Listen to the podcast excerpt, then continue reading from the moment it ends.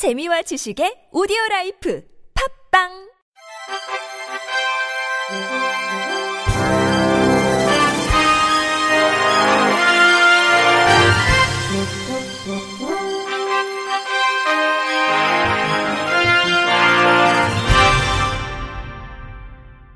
청취자 여러분 안녕하십니까? 6월 셋째 주 주간 KBRC 뉴스입니다.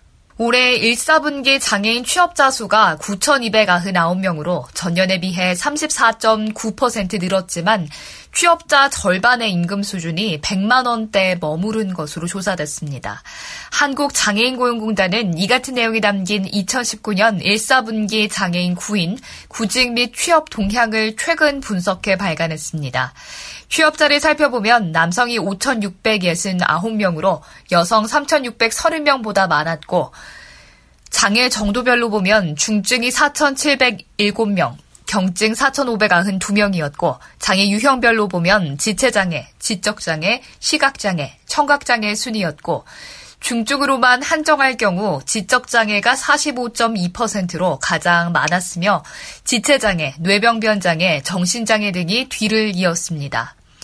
취업자 임금은 절반 수준인 49.4%가 100만 원대에 머무른 가운데 세부적으로 150에서 199만 원이 44.7%, 50에서 99만 원 11.7%, 100에서 149만 원 4.7%, 200에서 249만 원은 3.5%, 250만 원 이상 1%에 그쳤습니다. 지역별 취업자 수는 경기, 서울, 부산 등의 순으로 나타났습니다.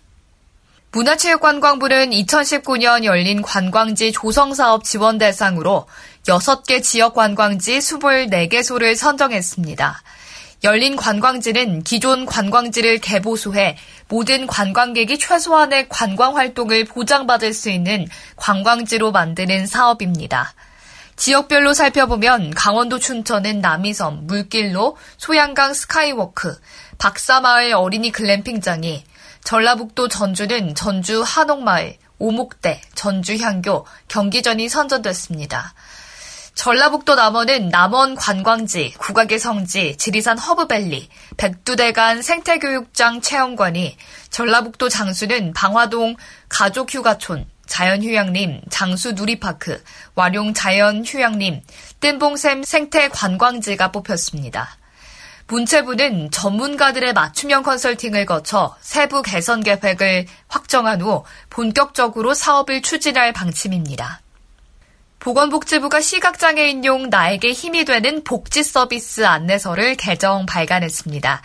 이 자료에는 국민이 처한 상황별로 필요한 복지 서비스를 확인할 수 있도록 맞춤형 서비스를 수록했고 생애 주기별, 대상 특성별, 가나다순 색인도 제시해 복지 서비스를 쉽게 찾아보고 이용할 수 있도록 했습니다. 안내서는 시각장애인용 음성자료로 제작해 국립장애인 도서관에서 활용할 수 있습니다. 김문식 복지부 사회보장 총괄 과장은 시각장애인이 복지 서비스 혜택에서 소외되지 않도록 매년 변경된 내용을 반영해 시각장애인용 안내서를 개정 발간할 예정이라고 밝혔습니다. 이현주 한국시각장애연합회 정책팀장은 장애인이 사회보장 사업에서 소외받지 않도록 사회적인 관심과 노력이 필요하다고 당부했습니다. 소방청이 장애인을 위한 반려동물 응급처치법 수어 영상을 보급합니다.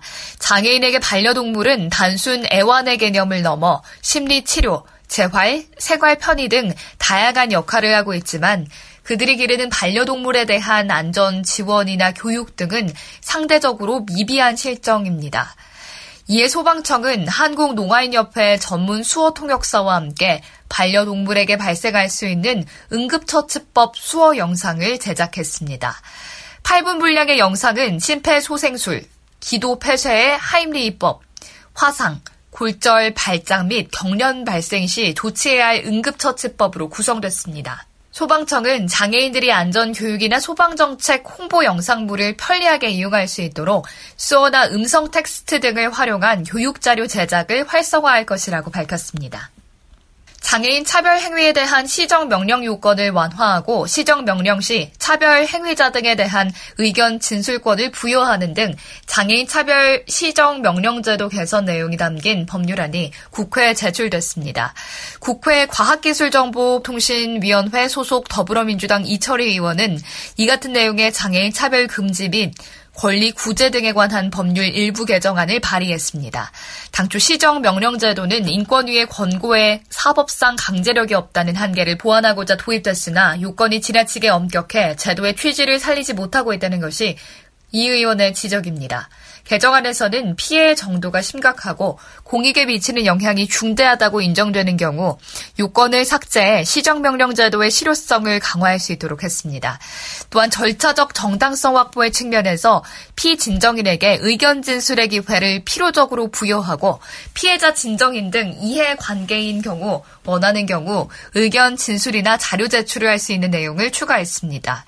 외에도 법무부 장관의 인권위에 대한 자료 제공 요청의 근거와 시정명령 시행 시 인권위에 대한 필요적 통보 규정을 추가함으로써 기관 간 효율적인 업무 협조와 모니터링을 강화하도록 했습니다.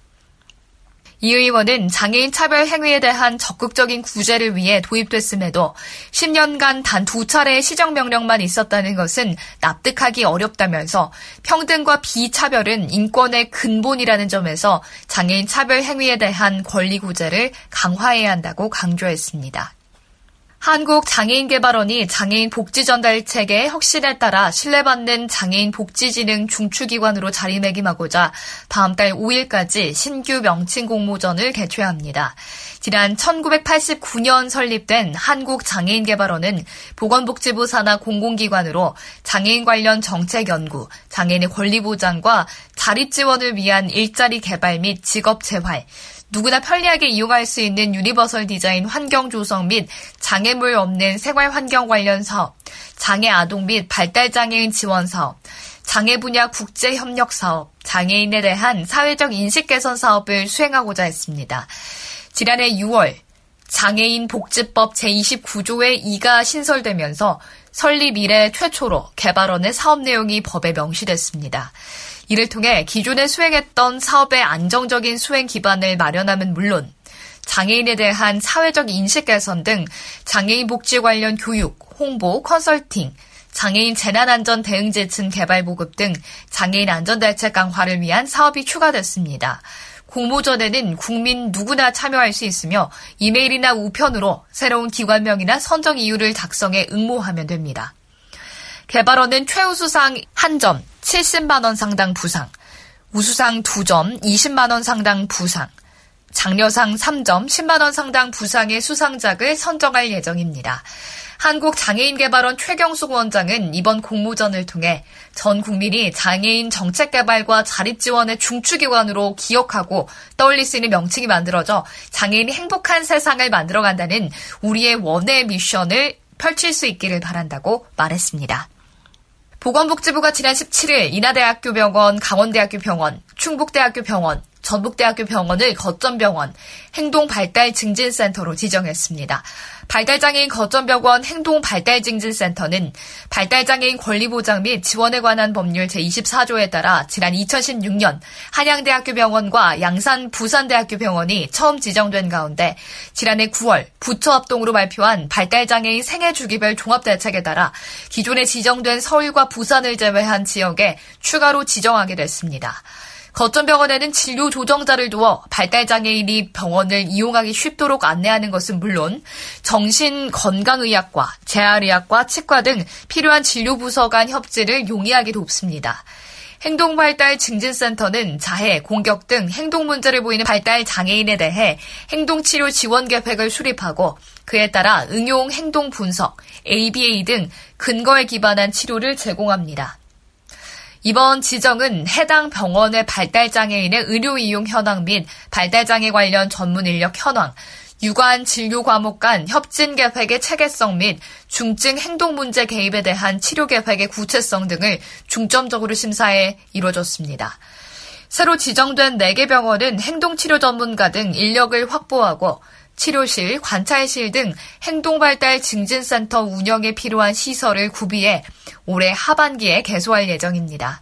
서울시 시각장애인용 음향 신호기 설치율이 지난해 말 기준 58%에 불과한 것으로 드러났습니다. 서울시의회 정직원 의원은 지난 14일 도시교통실 업무보고에서 서울시내 시각장애인용 음향신호기 설치 실태를 지적하며 교통약자인 시각장애인들의 보행환경 개선을 위해 시각장애인용 음향신호기를 조속한 시일 내 한 곳도 빠짐없이 설치하고 수동식을 자동식으로 교체해줄 것을 촉구했습니다. 정 의원에 따르면 교통약자의 이동편의증진법 시행규칙에는 시각장애인을 위한 음향신호기는 녹색신호로 바뀔 때 음성 안내를 해야 하며 녹색 신호가 켜져 있는 동안에는 계속 균일한 신호음을 내야 한다고 규정하고 있습니다. 예산이 들어가는 수동식 음향 신호기를 설치한 이유에 대해서는 도시교통실 관계자는 음향 신호기에 나오는 소리로 인해 민원이 많이 발생해 부득이하게 수동식 음향 신호기를 설치할 수밖에 없었다고 답변했습니다.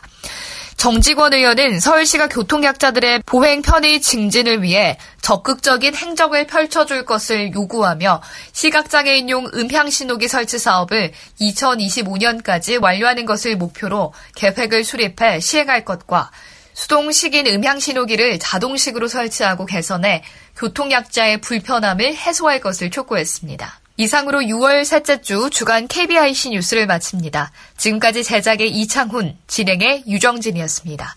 고맙습니다. KBIC.